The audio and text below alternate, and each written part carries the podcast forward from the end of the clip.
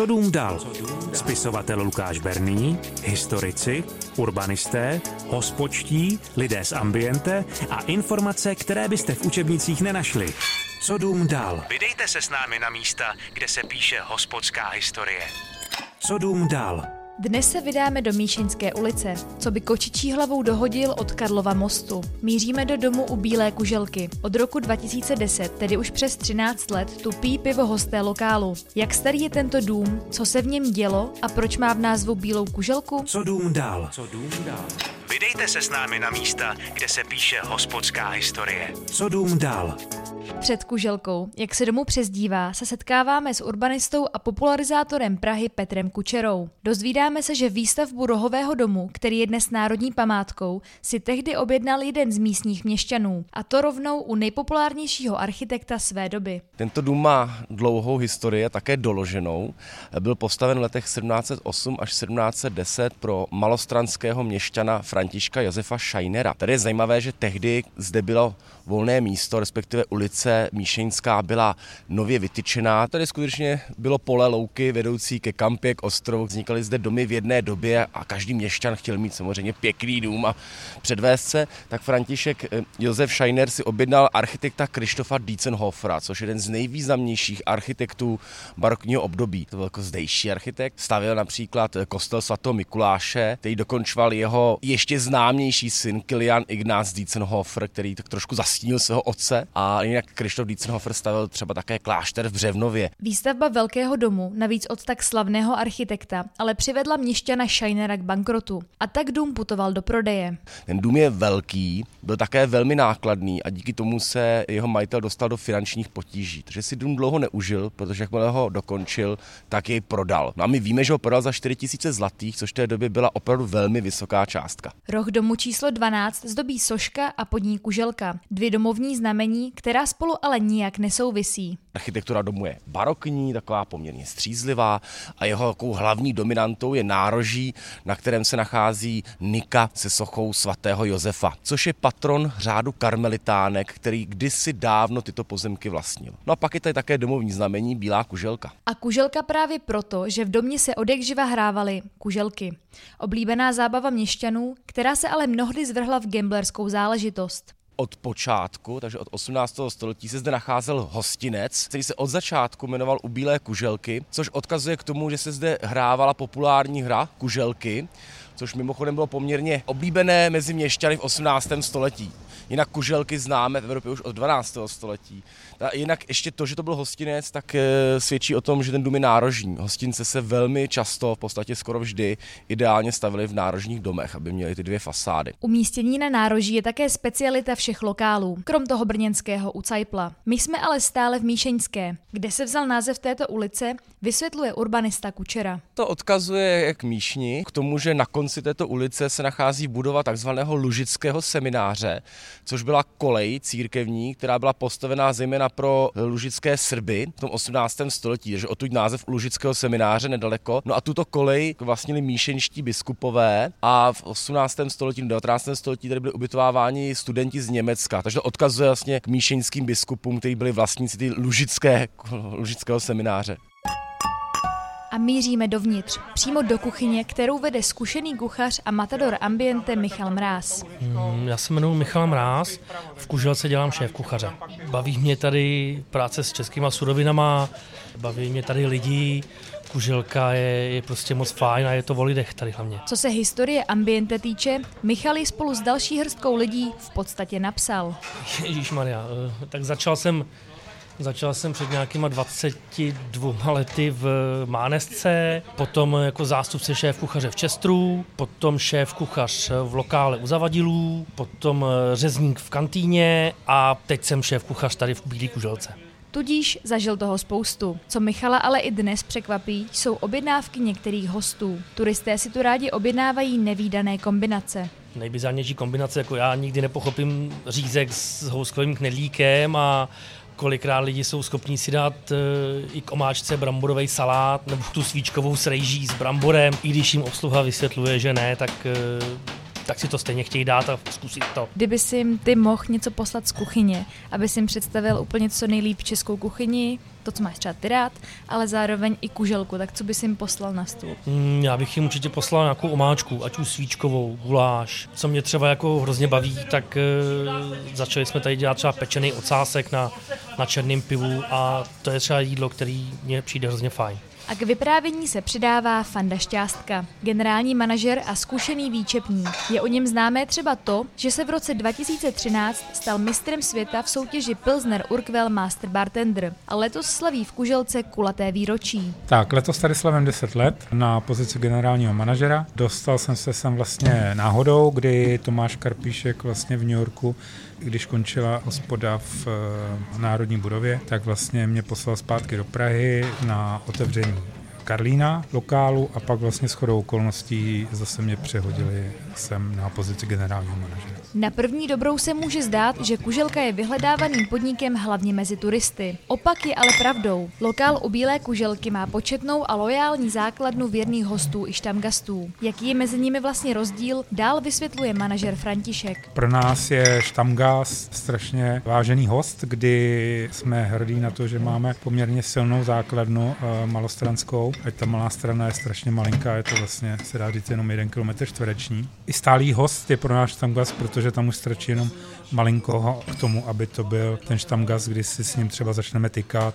Máme o něm více do informací a spíš z toho vztahu host eh, a obsluha se to překlene k tomu přátelství. Co mě tak jako potěšilo nebo mi udělalo radost, když jsem tady udělal nově generálního manažera, tak eh, jeden z malostraňáků, který ještě nebyl náš host, Chodil jsem jenom eh, z řídka na pivo, měl jinou pivnici v okolí a ztratila se mu tady bunda, nebo mu tady někdo ukradl bundu. Já jsem mu tu bundu vlastně zaplatil celou, nahradil, aby neměl jako manželky problém a tím jsme si vlastně jako vytvořili vztah a vlastně z té pivnice jsem mu přetáhnul sem. S Františkem si povídáme ve sklepních prostorech, kde se právě v 18. století hrávaly ony kuželky. Ne všem štamgastům to ale tenkrát bylo pochuti. Až jedna taková hra skončila tragédií. Kdy vlastně v té kuželkárně ten obsluhující se hrálo o peníze pak později, díky tomu vlastně se sem začala stahovat taková lůza sokolí a místní vlastně se to nelíbilo a traduje se, že Štamgas, eh, co jsme dohledali, Jíra se svýma kumpánama vlastně sem chtěli vlastně ty noclezníky jít uh, trošku vymlátit, ale spletli si pokoje a vlastně uh, vlezli do pokoje toho uh, hoteliéra a manželka jeho a dcera to nepřežili. Takže pak za to byli odsouzeni. Co dům dal? O historické příběhy z Kuželky nemá nouzy ani spisovatel a autor knihy Kde pijí můzy Lukáš Berný. Pár desítek let po výstavbě domu u Bílé kuželky v něm sídlilo hokinářství Augusta Kittnera. Jméno majitele se nám dochovalo díky bizarnímu sporu, vypráví Lukáš. Tak je to dneska už trošku nepochopitelné, ale pan Kittner se provinil tím, že přes státní zákaz vystavoval ve svém hokinářství jesličky. Betlem. No u soudu se potom hájil těžkou životní situací a špatně jdoucími obchody a nakonec odešel od toho soudu tedy s pokutou dvou zlatých, což nebylo úplně málo peněz. Třeba za sedm zlatých už jste si koupili celou kravičku, takže zas tak malá pokuta to nebyla. Asi si říkáte, proč, že se nesmělo vystavovat něco tak neškodného jako jesličky? To proto, že se tehdejší úřady rozhodly bojovat s jedním nešvarem. Když se děti převlékaly za tři krále a chodili na koledy, tak eh, toho začali využívat eh, různí tuláci a po jejich vzoru chodili taky na ty koledy, ale ono už to v jejich případě nebylo koledování, ona už to byla žebrota, takže se na ně občané stěžovali a všechno to měl vyřešit ten plošný zákaz betlému i koledování, takže proto za to dostal ten pan Kittner tu pokutu. O stovku let později si mohli tehdejší hosté zajít do kuželky na sklenku vína. A jak se dočítáme v dobovém tisku, rodina majitele vinárny byla později velmi úspěšná. On tady v polovině 19. století tehdejší majitel toho domu, což byl pan Adolf Klukr, provozoval vinárnu. Ten Adolf Klukr byl otec později velmi slavného malostranského hostinského Emanuela Klukra. Ten byl na sklonku monarchie neodmyslitelně spojený eh, vlastně s legendami opředenou pivnicí u krále Brabantského a on hodně mohl za ty legendy. No ale ten jeho jeho otec Adolf u Kuželky vedl tu vinárnu do začátku 60. let 19. století. Potom bohužel zemřela jeho žena Františka, která mu nepochybně pomáhala v tom provozu a ten pan Kluker už potom ty prostory pronajal a to právě k vedení hostince. Další hostinec zde otevřel v listopadu 1862. Tehdy se tu čepovalo pivo z klášterního křižovnického pivovaru na Starém městě. Tak, tak, ale v listopadu 1868 se výčepu ujal jistý hostinský Jan Plíva a poprvé se tehdy v Kuželce eh, hostům čepoval plzeňský prazdroj. Nutno říct, že on ten podnik u Bílé Kuželky tak nějak pořád nemohl najít toho stálého výčepního. Celé to 19. století, já myslím, že kdo mezi těmi návštěvami vynechal pár týdnů, tak tam často už potkal úplně nového hostinského. No a čím kdo z nich přispěl tomu génu géniu loci, jak se říká, toho dnešního lokálu, no tak těžko soudit, ale vzhledem tomu, že se tam málo který zdržel eh, víc než pár týdnů nebo měsíců, tak eh, asi nepřispěli ničím zásadním. No ale hlavně, že ta hospudka tehdy fungovala. Ehm, originálním způsobem ovšem se roku 1892 eh, pokoušel zvát na pivo šenkýř jménem František Ulbrich. On tehdy nechal v novinách vytisknout na malé straně u bílé kuželky lze lze spatřiti, co ještě nikdo neviděl.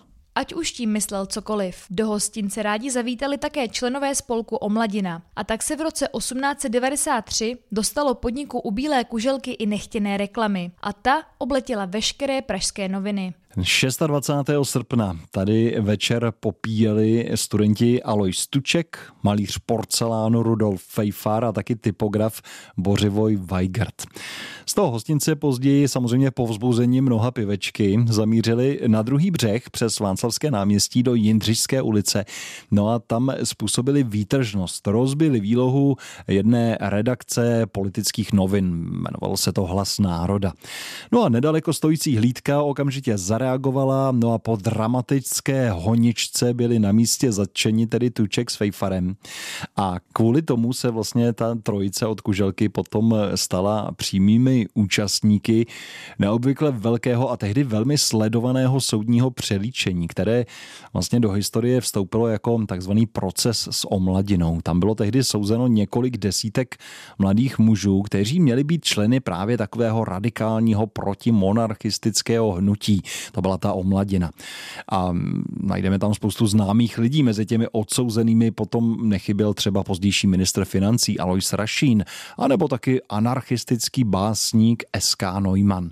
Zajímavý a rozhodně významný osud měli ale i zbylí členové spolku. Ano, přesně tak, proto jsem taky zmiňoval vlastně tyhle ty tři, protože z Rudolfa Fejfara se později stal velký operní pěvec a režisér, člen opery Národního divadla v Brně, ale taky Vinohradského nebo Stavovského divadla. Alois Tuček, ten se proslavil jako literární kritik, jako redaktor a prozaik. No a z Bořivoje Weigerta se zase stal eh, velmi známý překladatel, hlavně francouzských velikánů, jako Guy de Maupassant nebo Gustave Flaubert. Takže k té kuželce prostě od jak živa chodila zajímavá společnost, i když čas od času taky vysklela nějakou tu vitrínu CK listů.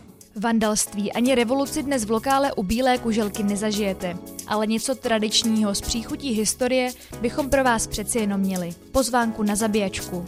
Jako už tradičně v únoru dorazí do lokálu u Bílé kuželky řezník a kromě zabití prasete provede hosty celou událostí.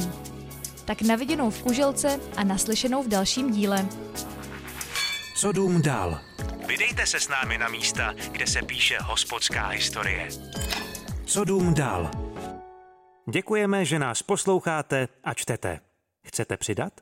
Spoustu čerstvých i uzrálých informací najdete na blogu jídlo a radost CZ.